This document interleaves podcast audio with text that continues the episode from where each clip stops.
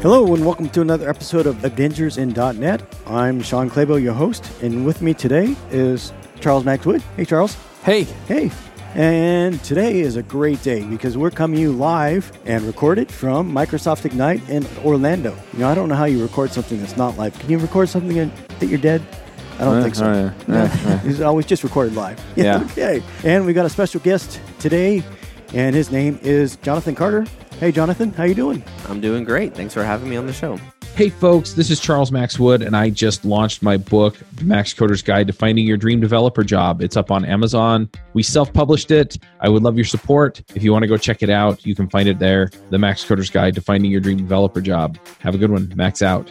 So, um, why don't you tell us a little bit about yourself, what you do, and uh, kind of things you're responsible for? You're from Microsoft, right? I am, yeah. So, yeah, I've been at Microsoft for about 12 years. Pretty much always worked on developer platforms or tools. Um, everything from ASP.NET to Entity Framework. Worked on SQL Server for a little while. For the last six years, I've been in the Visual Studio org. And so, for the last couple of years, my big focus has really been on developer SaaS services that can kind of enhance the IDE experience beyond what can be achieved in just kind of a local kind of client based tooling. So my team in particular, we, we own IntelliCode, which we can talk about in more depth. We own another product called LiveShare. And then today we announced a new product that my team owns called Visual Studio Online. So yeah, I'm a, I'm a lead PM um, in the Visual Studio org.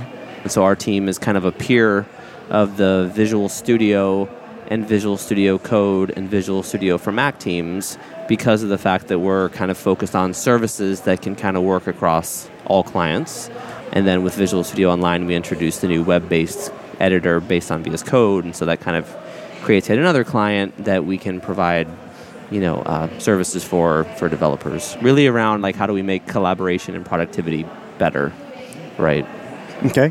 Yeah, I saw that announcement about Visual Studio Online. That was really exciting. So I'm looking forward to trying that out. But uh, we'll get that get to that in a little bit. yeah What we want to first talk about is uh, live share. So live share, I'm thinking, okay, live. That means real time, right? yeah And well share. Yeah. Share is that just like document collaboration, or is it more than that? You know, kind of. I think, you know, a lot of times when people think of real time collaboration, they think of Word or Google Doc based collaboration. And so, what's interesting and unique about the application of that for developers is, is a few things. One is no project that we're working on is single file, right? Right. So if you want to have a collaboration story for developers that's meaningful, that doesn't require sending code snippets back and forth, you have to have something that allows you to share an entire project without zipping up, you know, um, all of the files or without sending a commit to Git in order for somebody to, to pull it down on their machine. And so what LiveShare enables is that you, from within Visual Studio or Visual Studio Code, when you're working on a project and you have a question or you run into an issue or you just want to simply get a second pair of eyes or you're mentoring someone on the team, you just click a button and you can invite somebody directly into your runtime environment, but from their own instance of Visual Studio or Visual Studio Code.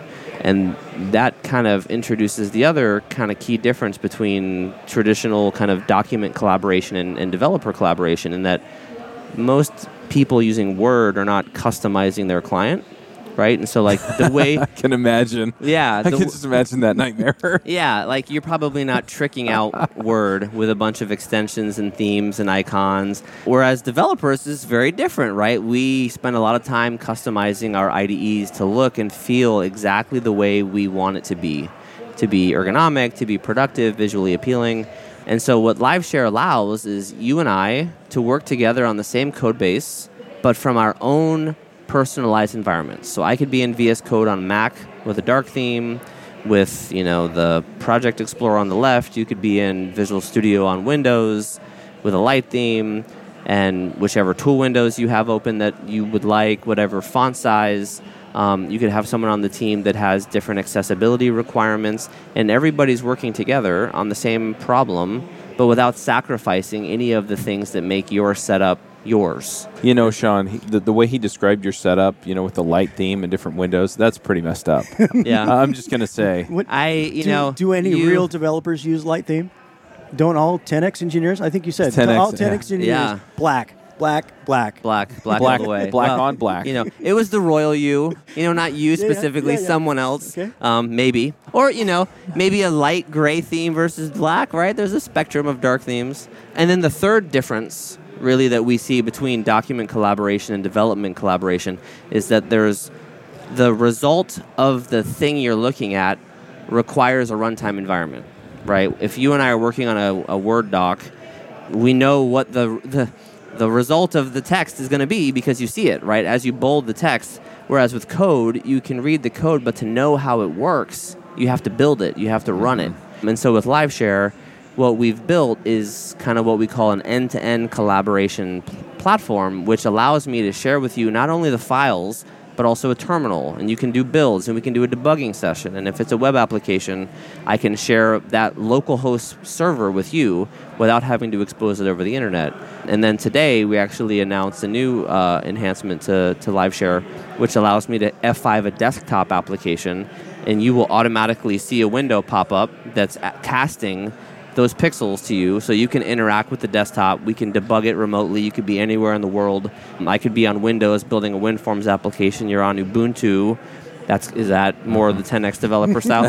Um, uh, and it and it would just work, right? And so really, it's that combination of how do we make it so that at any time, if you need help from someone or you want to collaborate for any reason, you can do that without sacrificing any of the context needed to work together efficiently, whether it's debugging a terminal, etc., or without sacrificing any of your personalized settings that in a way really kind of start to degrade the experience and make it such that I'm just, you know, with the alternative being screen sharing, which is great for meetings and, and, you know, and also for a lot of other things. But at the end of the day, it's you looking at somebody else's world through their lens.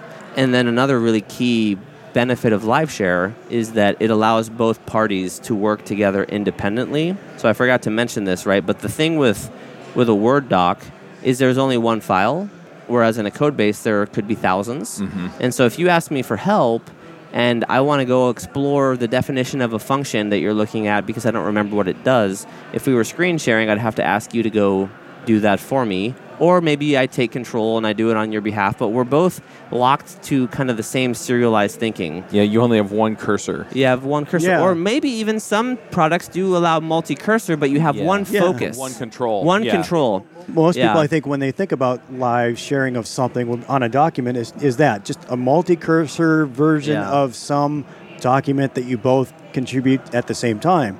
But this Exactly. is much, much bigger than that because Yeah. you're, it's almost multi-sharing of a whole environment. Mm-hmm. Yeah. uh, with, with being Visual Studio, and then between two people. And is it just two people, or can you have more than two? It's up to thirty people. Up to thirty if you if you want to Yeah. get wild, right? Mob programming. mob programming or we see you know actually we've been seeing some really cool stuff where you have hackathons where you have like six or seven people as part of a group we see a lot of workshops we see a lot of conferences actually like we just saw uh, HashiCorp you know had an event recently and there were people that were doing sessions and it's like hey the first 30 people in the crowd that can get in Right. get in Oh, I like that. it's kind of fun. At some point, we're, we may explore increasing it beyond 30, but that's kind of been a good threshold for enabling some of the more fun mob programming style scenarios.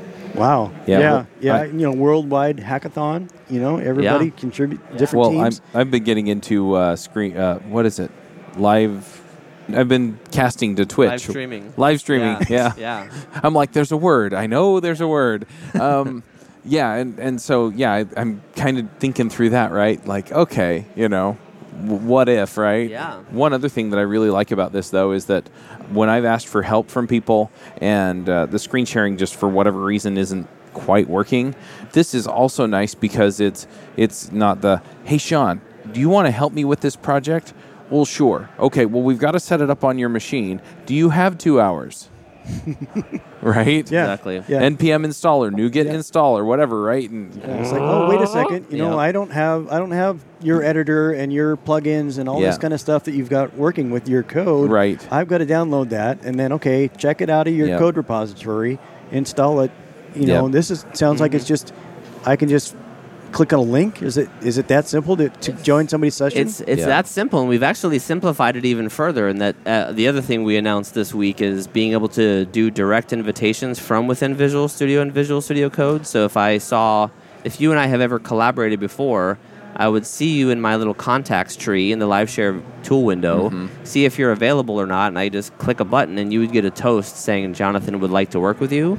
oh, that's so nice. Yeah, it is. And really, kind of what we've done is you can think about every feature of Visual Studio and Visual Studio Code we've enhanced such that they can be powered by a remote machine. Because if mm-hmm. you join my collaboration session, what looks to you like a local debugging session, you're setting a breakpoint, you're stepping, you're looking at watches, locals, is all being driven by the state of my environment, which is what gets us to the point you were making of you didn't have to do any setup, but you also didn't sacrifice any of the experience that you would already come to know and love from using Visual Studio locally. And uh, we did the same thing for Visual Studio Code. We made the two fully interoperable, right? So under the covers, live share is effectively a higher level networking protocol that understands debugging actions, language services like IntelliSense, um, the concept of build, So cross platform too, cross cross plat- platform, cross tool. hmm Yeah, that that's the other thing I was going to point out with the setup thing is is like so I'm sharing from my Mac and you don't have the right DLL on your Windows machine, right? It doesn't matter.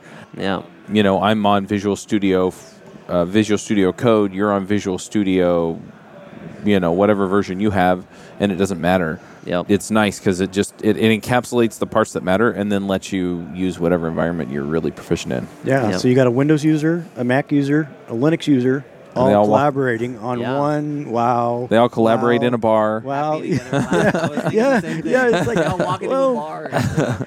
Where else would you see that kind of collaboration between people that really like those di- different platforms? I, Yeah. I don't Yeah. know where you could. So, so if you don't have anything installed, does it download something to to provide that kind of environment or So it's uh, LiveShare is built into Visual Studio 2019. right? So you do do you have to have one of those products to even live share at all? So if I have just a, a Yeah. new install of a machine, I can't click on somebody's link and edit remote remotely or anything like that. That's a good question. To, uh, currently, no. Okay. And so, yeah, you would have to have Visual Studio 2019 or Visual Studio Code. In Visual Studio Code, LiveShare is an extension, Right. right? Because it's kind of a lean and mean product. That said, right, one of the other things that my team works on, as I mentioned, is Visual Studio Online, which, among other things, has a web based editor. Um, and one thing we're very keen to enable very soon is if I clicked your live share link, I would just open it up in the browser. Oh, wow. And so that's that is not available today, but that's on the near term horizon, and we are pretty excited about that. All right, episode's over. Go. Go build that. Go build that. Yeah.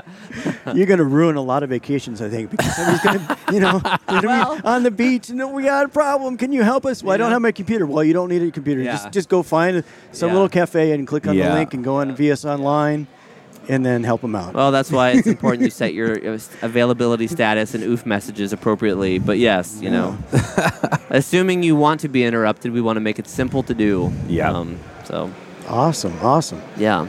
So, with the announcement of Visual Studio Online here at Ignite, so tell us about that. You know, what uh, is how it's going to be totally similar to, you know, installed locally Visual Studio, or is there some differences there? Yeah, good question. So I, I, it's a good segue because we were talking about how LiveShare enables the person you're collaborating with to do no setup to work with you. Mm-hmm. And in some ways, VS Online is the next step of that journey, but for the person seeking help, in that how do we basically eradicate setup for everybody on the team, whether you're working alone or working as a team. Right. And so VS Online is is a service that allows you to spin up an ad hoc dev machine in the cloud from a Git repo, and it will automatically infer from the code base the language you're using, and therefore the SDKs that should be installed, the extensions that should be installed. It will roam your personalized identity into that machine, any of your settings, so your, your themes, your icon sets. And that's all around the notion of making it easier to onboard new members to a team, but also take on new tasks. So we find a lot of people maybe working on multiple projects in parallel mm-hmm. want to be able to access those projects from multiple machines. Want to be able to access them from from any location or any device, like an iPad or a Chromebook, etc. And so, what VS Online is is it's a a way to begin developing entirely in the cloud and then choosing to use Visual Studio, Visual Studio Code, or a new web based editor in order to connect to those cloud based environments. In terms of your question of like what to expect from the experience, the goal is really for the Visual Studio and Visual Studio Code feature set to be the same, regardless if you're working locally or working remotely against the, the cloud based environment. And so today, what we what we released as a public preview is the Visual Studio Code client and the web based editor. And for those, the experience that you'll get is nearly identical to what you would have if you were developing locally. So all of the third party extensions, the debugging experience, the terminal, etc., all works. And if you go to online.visualstudio.com, you can sign in, spin up a, an environment within 30 seconds, be connected to it in the browser, and be developing. And then LiveShare also is one of those extensions that works. And so you can imagine now it unlocks a kind of a, a more powerful form of collaboration where we can effectively spin up mob programming environments basically ad hoc where if we want to rally on a user story at the end of a sprint we can spin this up share it with everybody and there is no one person that has to be there like live share kind of the model of mm-hmm. a host and a guest it kind of provides a shared space for collaboration. It allows you to do things like dri handoff. If it's like oh i'm investigating a production incident and i want to hand it off to somebody they could continue to work in there. You can use it for doing kind of rich reviews of prs right of like i'm right. looking at your code. It looks good but i want to run it and maybe step through it. I can just say spin up an environment from that exact pr without having to set it up on my local machine. Look at it, run the code. When I'm done, I just delete it and I move on. Oh, that'll be nice. Yep. Yeah, and so it, you know, in a way, right? LiveShare and and, uh, and VS Online are both, in a way, really focus on team-based collaboration and how to make the act of onboarding to tasks, collaborating with each other, just kind of fundamentally simpler. And so today we also released a private preview of the Visual Studio client for VS Online. You know, we are looking to get a lot of great feedback for. Right now, it is not 100% interoperable with all extensions in the VS marketplace, but that's kind of a key area we're looking for feedback on. So, yeah, that's kind of the high level gist of VS Online. So, right now, out there in preview, is the VS Code like editing environment. That's Correct. what you're saying. So, if you went, yeah, so, if you, and then you can use all the extensions that are out there for VS Code. Correct. Okay. Yeah. So and then coming would be more of a, a Visual Studio, you know, Correct. 2019 yeah. type of environment where you could could you then in, install other extensions like you know ReSharper and OzCode and things like that? that will be that? the that'll be the goal. Okay. Right. Like right now we're not there. So like if you were to sign up for the right, private right. preview of, of VS um, the VS support for VS Online. We don't currently have all of those extensions supported, but that's absolutely a top priority. Okay. Yeah. So VS Code public preview, Visual Studio 2019 like editing is a private preview right now. Correct. So yeah. where do they go to get into the private preview? If you go to aka.ms slash VSO, that page will one give you kind of all the information about what VS Online is, but then has a link to sign up for the private preview for Visual Studio support. Awesome. Yeah. Awesome. Very cool. One thing that I'm wondering about with this too is that more and more systems are becoming sort of polyglot systems, right? Where it's not mm. just .NET uh, based systems, right? So people are pulling in JavaScript or Ruby or Python or whatever, right? You know, you're talking about spinning up an environment and then you know attaching a web based editor to it. Mm. Are there any limitations to what languages you can put on there or systems? Some of them require like backend libraries too, where it's you know it's uh, you know C based or something else on a, a Linux or a Mac or something like that. So yeah, how do you handle all those kinds of dependencies and things like that?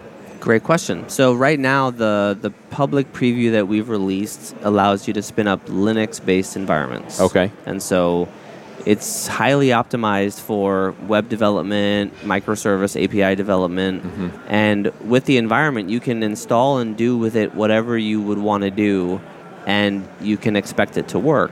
That said, there's kind of two dimensions of progression on this journey we kind of have to grow over time. One right. is if you're building a web application and you run it, we enable you to access that locally running server, but from your own machine. Which the funny thing is, is when you start to you start to realize that LiveShare was actually enabling kind of remote development in the name of collaboration. It kind of shows how us building VS Online as a way for you to do remote-based individual development was a natural segue because we kind of already built that experience. Um, but now it's just you working remotely versus your peer working remotely in your environment.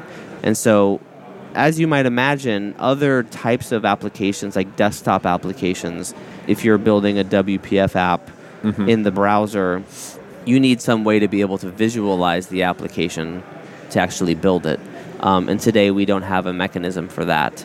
And so that's one thing over time we're going to improve is make it such that the experience of building desktop apps, mobile applications, data science workloads all become highly optimized. Um, as far as languages go, you know, any language, any SDK that you could install in a Linux environment will work in this environment. But you mentioned other operating systems. So at some point, you know, in the near term, we're going to enable spinning up Windows-based Right. environments, and then we're very interested to hear feedback on if people, you know, are going to need Mac OS-based environments too. Um, and so right now we're, you know, starting off with kind of Linux. The private preview Visual Studio-based environments are Windows-based as well. You know, over time we'll continue to improve the breadth of application types that you can develop in the cloud without having to sacrifice what you would have locally. Nice. I'm really looking forward now to spinning up a whole bunch of these and creating my own botnet. yeah. If that's what you want to do, man, you know. So all the assets that you have when you're doing that with VS Online, are they in the cloud or can you work with local assets? You can because really the the center of gravity for a VS Online environment is a Git repo, right? Of like Oh, that's interesting. this trend of like config as code and you know everything you can think of as code. In a way, what we're trying to enable is like a dev environment as code, where there's a set of things we can infer from just a code base and say, oh, this is a Python application, or this is a C Sharp uh, .NET Core application. So when we create the environment, we'll install the right SDKs and the right extensions and, and everything to make, and we'll automatically do a .NET restore for you, so that the moment you connect, it's ready to go. But if there's things that you need to do beyond what we can infer on our own, we actually have a configuration file called devcontainer.json that allows you to say, these are additional extensions that need to be installed. These are terminal commands that need to be run after the environment is created. These are ports that need to be forwarded so that if somebody's running a server on this machine, they can access it locally.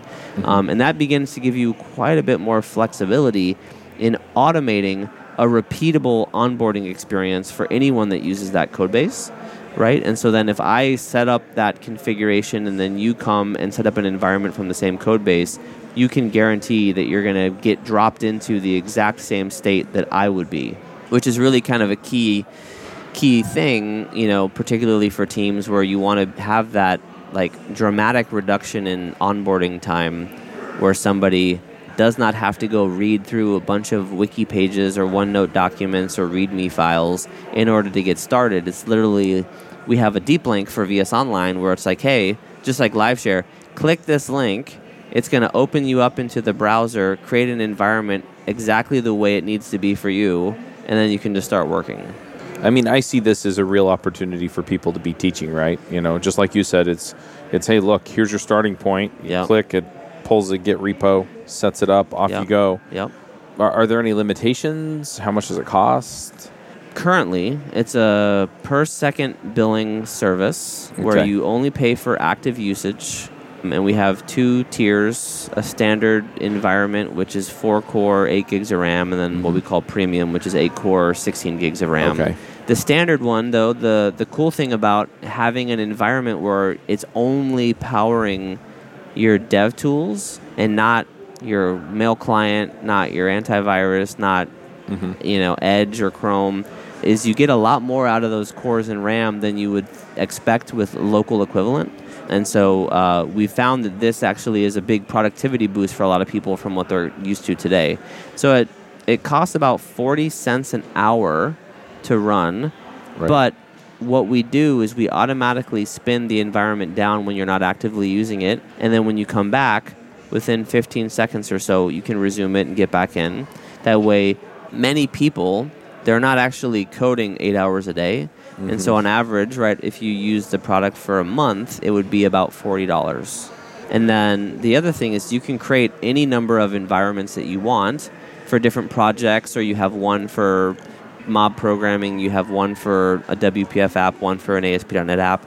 You can switch between them, and because you're only paying for active usage, if you're only using one of those at a time, then you're only paying a little bit more for the existence of the environment. It's a few mm-hmm. dollars a month, right?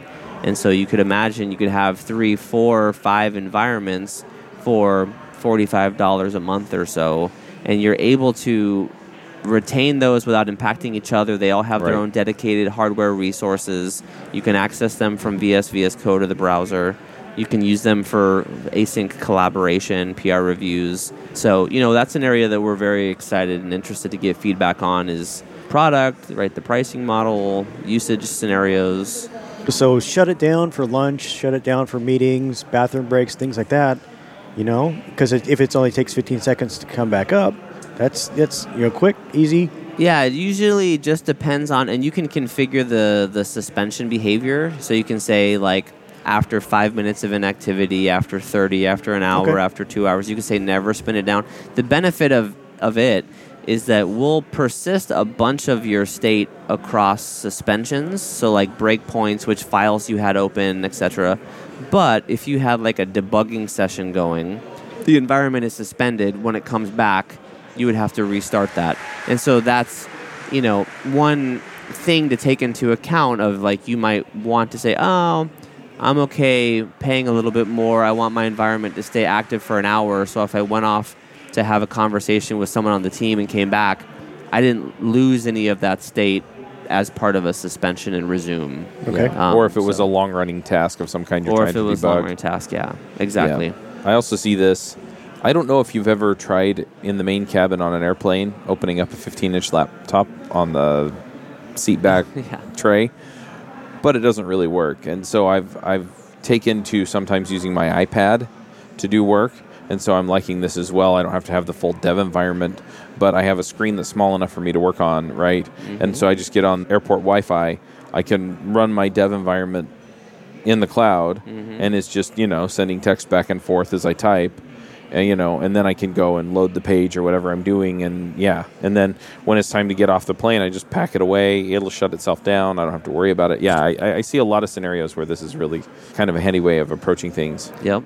One of the things that I find that we talk a lot about at the different conferences and the different things that I'm working on is open source software. And a lot of people have a lot of ideas around open source software, but we don't often think about the people who are building it and trying to maintain it. I had a friend, John, who came to me. He's been a guest on JavaScript Jabber a couple of times. He came and he actually said, Hey, Chuck, I wish there was a show about sustaining open source that really hit me where I live. And I have a few other friends who are working on projects related to this. So we all got together and we put together a show called Sustain Our Software. You can find it at sustainoursoftwarepodcast.com. It's a place where several people who are passionate about open source come together and have conversations about how it can be sustained and how it can be maintained and what we can do to help these maintainers continue to deliver us value that we build our software on. Most of the software we're building is based on open source. And so it's important to us to have that maintained and have it taken care of. Come check it out. It's been really interesting to listen to the conversations that they're having from people who are working in it all the time and just hear what they have to say about it. Once again, that's at sustainoursoftwarepodcast.com. So the name, you know, VS Online, is that implying that you have to have an active connection in order to keep working on it? So if you're on a mobile device or bad, spotty internet connection and you lose connection, are you going to lose what you want and you can't keep on working until you get a connection back? Uh, I mean, you, you bring up a good question, which is like, yeah, what's the kind of transitional point between working locally and working online? Right, as the name implies, it very much is a hey, you now have your dev environment in the cloud and you have your tools operating as thin clients connected to that cloud based environment. And therefore, it does require you to have a connection. That said, we've done a lot of work to optimize the network requirements so that you don't have to be on a high end network, right? Or even if you're on a spotty Wi Fi, we have done a lot of work and we're doing a lot more work to make sure that the experience continues to remain pretty good. But currently, yes, if you were to lose connection, like you went in airplane mode or something, you would not be able to work on that. Mm-hmm. That said, the reason that we kind of have that notion of the Git repository as the center of gravity is that if you needed to, you could always commit your code at its point where you're at from within the environment to the repo. And then if you had to work locally, you could then just pull that code and work entirely offline. That said, long term, we do plan to do work that makes it much easier for you to do that transition of, hey, I'm now in a I'm in a position where I don't have network connectivity. You know, how do we make it such that the VS Online web-based editor is a PWA that's offline capable and is now working against a locally running container versus one in the cloud. And then you, when you come back online, we can roam the changes that you've made and kind of vice versa. So Yeah, definitely yeah. a lot more work that we can do there to continue to you know uh, improve this workflow. Um, but right now, yes, you would have to be online. yeah. Well, it's, just, it's still in preview. You Yeah. know, we're not at version three yet. So, Yeah, it's time to get off AOL, Shawn. yeah, yeah. Yeah, my ICQ number is for everybody out there. Um, One, yeah. you know me. yeah. You and your white theme. Uh, the good old days. So, um, if anybody out there has an MSDN subscription, can they basically use the credits that they have for that every month? And this basically becomes free. Absolutely. Yeah, behind the scenes, it is an Azure service. And so, whatever discounts or promotions you have that you can apply to Azure will continue to work. So, if you have, yeah, Azure Dev Test credits through MSDN, um, if you have uh, you know, student credits via one of the promotions through Azure. If you have an, if you go create an Azure free trial subscription, you get $125 uh, free credits. Any of those can be applied to to VS Online. Nice. Yeah, Talking about, you know, since it is an Azure service, I'm sure it integrates with all the other Azure things. So you can hook it up to Azure DevOps, any other thing, you know, for publishing purposes. Are you going to publish out to an Azure website or anything like that? there's a few things. Like one is like we don't have this today, but we've been having a ton of requests at our booth. Is being able to configure like a, a virtual network that the environments are provisioned into, because a lot of you know enterprises that are using Azure for kind of securing databases or other services within kind of its own like isolation boundary. So we have some work to do to enable that. But yeah, it works great with Azure DevOps. It works great with Azure Functions and App Service and other compute types insofar as there are already really great extensions mm-hmm. for publishing to Visual those. Studio Code has all that stuff. Yeah. And so that's kind of in some ways the beauty of like when you already have the IDE and you know the editor with an ecosystem that provides a great deployment model for those, we can then just kind of piggyback on it by enabling it to work in a remote context as well. So yeah, there's a lot of excitement around how VS Online can continue to be applied and optimized for having a great serverless in the browser functions development environment. Same thing for app service, right? Same thing for, let's say, Azure container instances. A lot of exciting stuff ahead, but yes, today at any of the, if you were to go install the VS Code extension today that's in public preview, any of the Azure extensions that you would use to deploy and develop against any Azure compute platform would work. So, Okay. So, um, talking about security a little bit there made me think about going back with the, the live share. Hmm. What's the security bounds around live share? You know, if somebody's sharing my environment, can when I walk away, can they write some sort of a virus code into my thing and it runs on my local machine and, and takes over the world? Or absolutely. what's the no? Uh, oh man, there's a few things. One is when you share with live share, you can choose to make it a read-only session, so that when the person joins in, they could not modify any file whatsoever. So that's an option that we encourage if you suspect that the person you're working with is not as trustworthy as they should be. We also have support where any file that matches your gitignore is not shared. So you could imagine Oh, interesting. That makes sense because yeah, configs database exactly credentials stuff. Yeah. Yeah. So if you have credentials or secrets, so the person working with you is not going to see those. If you have a terminal open, that will only be shared in read only. So it isn't like that person is going to automatically be able to start, you know, deleting files or trolling around your hard drive to find stuff. You can also choose to explicitly require accepting a person that joins your session. So some folks, when they see that LiveShare, you have this URL, you know, have the question of, oh, what if the URL gets leaked?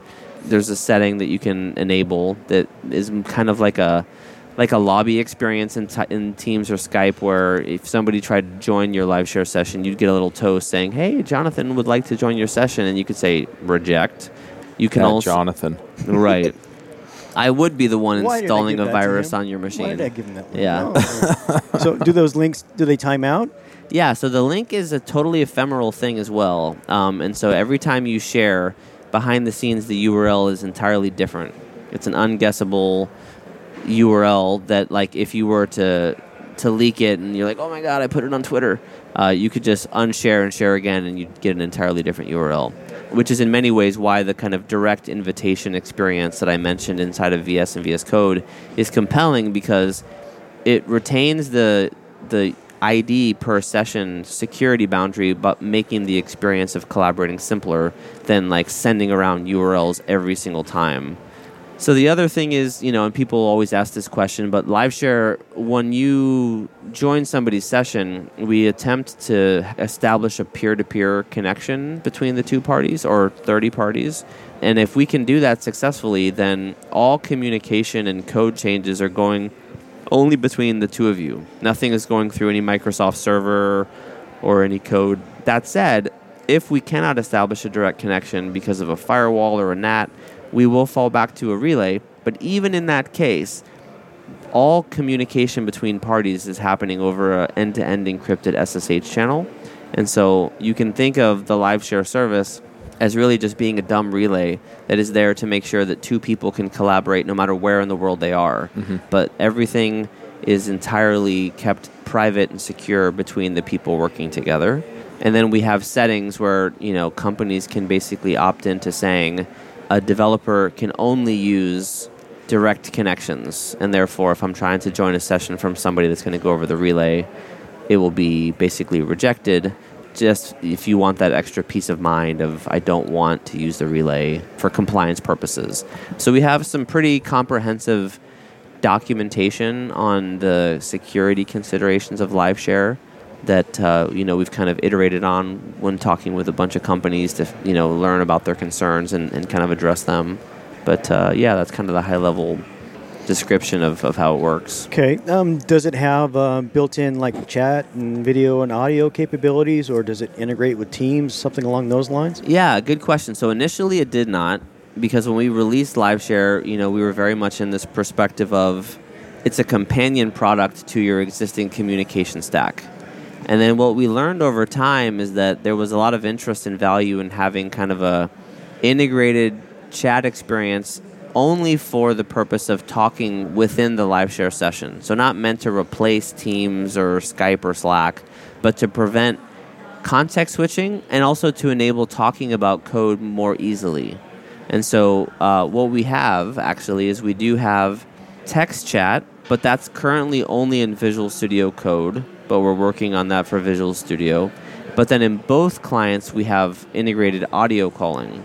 Okay. And so that's pretty cool, right? So you could be in VS, I could be in VS Code. You send me a live share invitation. We spin up a call as part of that, and we're talking without having to use a second tool. Behind the scenes, that's built on top of the same calling infrastructure as Teams. And so we've been collaborating very closely with the Teams organization, you know, to kind of say, hey, what if between Teams and Visual Studio and Visual Studio Code, we had the best collaboration platform for an entire organization, right? Whether it's information workers, PM, salespeople, mm-hmm. developers, right? And so over time, we'll do more integrations with Teams. You know, we think there's a bunch of interesting things we can do there. But yeah, so if you went and grabbed LiveShare today, you would have integrated audio and then on the VS Code side, text chat as well. So Sweet. And and all of that, just to reiterate, all of that, if it can be done, just peer to peer is done peer to peer. 100%. Voice, chat, all of it. All of it. Yep. And LiveShare, actually, another cool thing to mention is it has an extensibility API that third party extensions can tap into to add additional collaboration capabilities on top. And so, like, for example, there's a collaborative whiteboard extension that adds Oh, a, wow. a whiteboard. And so you're in a live share session and it's like, hey, I want to explain something to you visually. Let me just do it real quick. And it's synchronized. And that API that is exposed to other extensions is just basically abstracting away sending messages over that same peer to peer secure channel. Right. And so that way you don't have to deal with the networking and any of that stuff. You just deal with effectively creating like a, a web API mm-hmm. that's like what are the events and, and methods that Right. you allow to call. So like there's a Pomodoro timer that allows people to have a synchronized kind of pair programming ti- uh, timer. There's actually a pretty healthy ecosystem. Kind of, you mentioned OzCode. OzCode built uh, full live share support into their extension. So if you're doing like time travel debugging uh, or LINQ query debugging, you can actually do that collaboratively, which is pretty cool. So Nice. we're we're interested in like live share. You know, we provide the core collaboration features in terms of making like the out of the box VS and VS Code experience real time, but then we want to work with the community to then take it even farther to do cool things we haven't even thought of yet. So if somebody wants to learn how to do that, is that uh, out there on docs.microsoft.com? The best place to go for that is actually aka.ms slash VSLS hyphen awesome. So, like, I don't know if you've seen this, but GitHub, there's this convention where you have an awesome repo, which is like, you know, aggregating all of the resources for a topic. So, we have a, you know, awesome live share GitHub repository, and that I think is the best place to go and see the documentation for how to create an extension that integrates with LiveShare, but also all of the extensions that have already done that, um, cool ideas of what people are up to. Um, so I would recommend that URL. I could see people doing like tech interviews this yeah. way. Oh yeah. Yeah. Uh, yeah, I kind of like the idea because uh, it's interesting. I mean, hiring changes and doesn't change at the same time. But yeah, doing it the live code interview, I, I would want video as well, right? Yeah. So I might use a Zoom or a Skype or something for that. Yeah. But yeah, the rest of it, yeah, I can watch your code. Yeah, well, actually, was right before I walked over here. I was talking to some a couple of guys that were saying they wanted to use LiveShare for interviewing because uh, in their organization they do pair programming, and so they just felt like the best way to give the candidate a realistic, you know, uh, depiction of what working with them would look like. They want to actually do an interview as a pair programming session. You know, LiveShare enables that. We have a, a doc in our docs that talks about kind of all of the use cases we've observed people using it for um, up to this point, and it's pretty extensive, which is cool because in some ways, anytime you have two developers working on something in some capacity, LiveShare should support that. And so whether it's office hours or Yeah. we have companies where you know uh, they provide product support for let's say they're a SaaS platform with an SDK and a developer is trying to integrate it into their app and it doesn't work. Use LiveShare to get to kind of help them. We're actually internally the Visual Studio support team is beginning to use LiveShare to do support incidences with with customers as well. Oh, so yeah, interesting. Pretty broad application potentials that we're pretty excited about. Education, of course, Mm-hmm. scenarios. So. So does the term code party mean anything to you? Code party. Code party? Wasn't that kind of a pre word for live share? Pre, no, no. Uh, I thought I thought I'd heard that term thrown about with code party with You know, with that- live share. That might have been like a, a term, you know, naming is always fun, right? Like live share before it was called live share was actually called Visual Studio RTC. So like web RTC, real time co- communication. Um, I'm glad that name didn't happen. um, not that live share is the best in the world, but you know, kind of like you explained in the intro of the call, it kind of is self-explanatory if nothing else. But yeah, I, I I think Code Party was a name that some people on the team thought was cool at one point. Uh, but yeah, there was a bunch of them. Awesome. I, am going to start a band and a podcast, both called Code Party now. Code Party, yeah. So I use a laptop at work, and the reason why I switched to a laptop from a desktop is just so that I could take it home with, with me and Mhm. have that same environment where I left off at work. Yeah. Came home, if something happens and, and I need to fix something or whatever, I can just fire up my laptop, fix it, check Right. it in, back. But now, thinking about using that with VS Online seems so much easier. You could, right? I mean, in some ways, I had a similar experience where I'm a Mac user. I much prefer like a Mac Air for portability, but I ended up having to buy a Pro because I just needed more power. And so, in some ways, it's like, yeah, we shouldn't. It's unfortunate that we've had to couple our device selection based on our workflow and the demand of the, the things we're doing. And so, in a way, yeah, Visual Studio Online kind of enables you to say, well, how would you like to work? What kind of portability, what device do you want? And then allow the cloud to augment that with the compute um, and the anywhere access that you need, right? Um, so if you want two different machines and you want to be able to access a single environment from both of them, you can do that. If you want a low end machine and then use high power compute in the cloud, you can do that, or from an iPad. And so I think it, it provides developers a little bit more flexibility if, in fact, that's what they would prefer, right? Now, if I have this, this is I had two questions, and this one kind of leans into this a little bit. So I work on probably three or four different projects that all use similar technology stacks, right? Mm. And so they're all out of different Git repos. And so if I spin up a VS Online setup for one, and I get it, you know, we talked about kind of customizing your Visual Studio or editor setup. Yeah. Will it remember that from one to the next to the next to the next? It will, yeah. So Visual Studio already has kind of a roaming settings service. Yeah.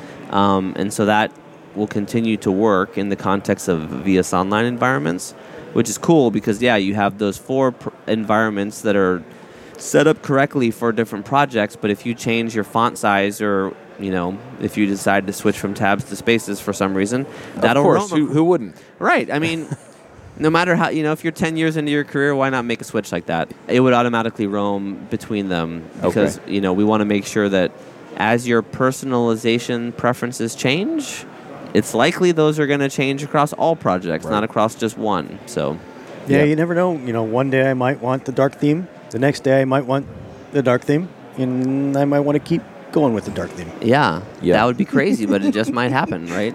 Yeah, well, and I, I'm going to move from tabs to four and a half spaces indentation. Correct. So, yeah. One, one other thing that I'm kind of sitting here thinking about. So, a few years ago, I worked on a, a contract, and it was pair programming, but we were there were like half the team was co-located and the other half were wherever, right? And so pairing was kind of this weird setup. So what what we had done is we had set up servers in the cloud. We had installed all the dependencies, right? And uh, you would SSH in. You'd use tmux and emacs, right? So everybody had to use tmux and emacs, and then you know you could both connect on the same machine. And since you're both using tmux sessions, you could, you know, you, you got that experience, but it was all text based. Yeah. And so one thing I'm wondering about here is, it seems like uh, LiveShare is kind of the ideal setup for that, right? Mm-hmm. And uh, at the same time, though, I'm wondering is there a way to share your online s- uh, setup so that you can do the same kind of thing, right? Yeah, I mean, when you provision a Visual Studio online environment, it comes with LiveShare out of the box Oh, okay. because, you know, in many ways, when we released LiveShare, you know, you had the the Vim community like, hey, we've had this forever. It was Mhm. called Tmux and SSH. Yep. And it's like, sure, but LiveShare is for the rest of the industry, right? Or certainly for everybody that's using Visual Studio and Yeah. Visual Studio Code, which is a lot of people, because not everybody is comfortable using a text-based editor. Right. That said, in the SSH Tmux scenario, you had a shared working space where people could come and go, they could work together, right? And so, in many ways, the combination of Visual Studio Online and LiveShare provide that strong equivalent Right. that is then accessible for many people and provides you with a rich editing experience beyond just a text-based editor or Right. a, a terminal-based editor. Because then, yeah, I spin up an environment from a code base, I share it with you, and basically we didn't deal with SSH, We didn't deal with any provisioning of cloud-based or compute, um, and we're working exactly the same way we would otherwise. Does it have some kind of like automatic forking features? So, for example, let's say that I send uh, a commit based request on, or, or anyway, somebody uses VS Online to access a commit on a repo that I own that they don't have a commit bit on. So, at the end of the day, when they're done, can they save, for lack of a better term, to their own GitHub or whatever? you could like we don't currently have any way to like automate i want to spit up an environment from this repo but i'm not a contributor and so you know behind the scenes fork it and then clone Right. my fork Or, or a Um, button that says, okay, I'm done, but don't lose this, so fork it now. right yeah so we don't have that currently but that is a great example of the kind of additional optimizations that we want to make to the workflow Right. Um, that said, all of the code that you make changes to are persisted and will forever exist on the Right. environment until you delete it. Right. I guess Um, that's true. And so you wouldn't lose anything. But in terms of making it easier for you to say, like, okay, I'm done. I want to now, you know, Yeah. push it to a place that's external to the environment. Right. You know, we have some work to do to improve on the experience you just Or mentioned submit it as a pull request. or make a pull request. So, uh, in addition to LiveShare, we automatically install, uh, in the case of GitHub, the the GitHub pull request extension in an environment. So you could today, from within, you know, the web or from the desktop, submit a pull request without having to leave the the editor. But in terms of like further expanding that to have kind of the fork and then push model, or you send a pull request to your fork. Right. Um, you know, we haven't covered all of those nuances. It's, that, I guess, more persistent way that people collaborate. And so, Yeah, yeah, exactly. seeing it support that would be really powerful. Well, in some ways, it's like the environment is is mainly yours, Mhm. and so the moment you want that code to become the team's code, Right. you have to put it. You know, you could do a live share session, Mhm. but likely you want to push it to some Right. repository, and so A couple of years ago, I put out a survey asking people what topics they wanted us to cover on devchat.tv, and I got two overwhelming responses. One was from the JavaScript community. They wanted a React show. And the other one was from the Ruby community, and they wanted an Elixir show. So we started both. The React show, though, is React Roundup. And every week we bring in people from the React community and we have conversations with them about React, about the community, about open source, about what goes into React, how to build React apps, and what's going on and changing in the React community. So if you're looking to keep current on the current React ecosystem and what's going on in React, you definitely need to be checking out React Roundup. You can find it at reactroundup.com. So we've gone over live share, we've gone over Visual Studio Online. Um, we've got a few more minutes left. Is there anything else you're working on that uh, you'd like to let people know about? Sure, yeah. I mean, my team also builds a product called IntelliCode, which is really just kind of a, an effort to apply AI to developer tools. You know, for example, the place that we've started with is how do we make the suggestions that you get in auto completion more prescriptive and contextual? Because right now, you know, if you're dotting on a, a class in C sharp, you'll see potentially a very long list of members that just tell you what you could do on that type.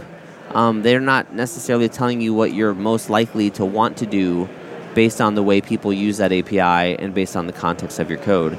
And so IntelliCode is a service that trains an AI model across thousands of GitHub repositories, understands how the base.NET types are used in the wild, right? Because things tend to be a lot less, a lot more predictable than we might think they are. But also a bunch of third-party popular NuGet packages, right? And so when you start to write code and you hit a dot, you may have seen this already, right? You'll see at the top of the completion list items that have a little star next to it, and that's IntelliCode in action, basically telling you we believe based on understanding of how the community at large uses this API, this is what you're likely to do. But it's powerful in that it's contextual, right? So if you access an array within a function and then you access that same array within an if statement, the things it's going to recommend to you are different because the context has changed, right? And so if you do if array dot, it's likely you're going to check the length of that array or if it contains something, where if you're accessing the array outside of that, you may want to add an item to the array, right? But we're excited to take it beyond there. So, in, in Satya's keynote earlier, we kind of demonstrated how we're going beyond being able to recommend the method or the property and actually be able to suggest the entire contents of the line that you're writing. Once again, based on understanding, hey, you're using an API that we've seen used in the wild a lot. Is this what you're looking to do? Um, and we're excited that that could pretty dramatically increase developer velocity, particularly when writing code that is maybe more repetitive or using well-trodden APIs that like we can be more assistive than the way that um, traditional IntelliSense works today.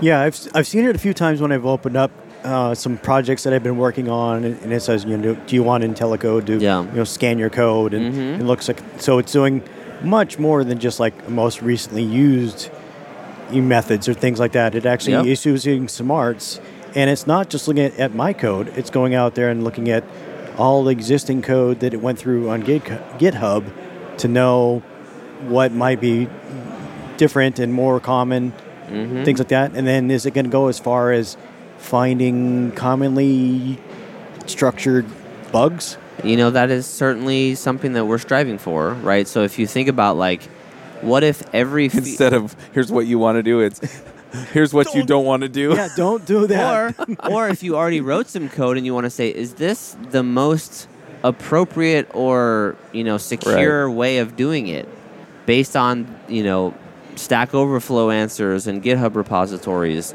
and so really, yeah, IntelliCode is a broad effort of like, what if every single feature of the IDE was smarter because of the fact that we understood you know the wisdom of the community so to speak how are people doing this Right. and just help me discern that quickly without having to switch back to documentation for every little question I have. Yeah. Um, so like virtual pair programming with, with, Yeah. a, with a bot. exactly, yeah, Yeah. exactly right. Um, And it's spying on you, but it's okay because it's spying on everyone else too. Well, yeah. I mean the it is not spying on you so much as you know observing what you're doing Yeah. and then saying, "Hey, here's what you're likely to want to do." Yeah, But- it is pairing with a bot. I think that was really well put. Yeah, yeah. That's awesome. Awesome. I really want to thank you for coming and spending time with, the, Yeah, with us thank you. today. Yeah, thanks, Jonathan. Got anything last few minutes, Chuck? Nope. Uh, I'm getting ready to launch a book, so go check out the book, Max Coder's Guide to Finding Your Dream Developer Job. That's it. Awesome. So, one last thing I want to let the listeners know is uh, thanks for listening today. We recorded it at Microsoft Ignite, and Microsoft is giving away Microsoft Surface earbuds to all listeners. To and not to all listeners, but to the listeners, and you have to enter to uh, possibly win. So, if you want to go to aka.ms slash podcast sweepstakes, and that URL is case insensitive, and go there to enter before December 15th, 2019. So thanks everybody. We'll catch you on the next episode. Bandwidth for this segment is provided by CacheFly, the world's fastest CDN. Deliver your content fast with CacheFly. Visit C A C H E F L Y dot com to learn more.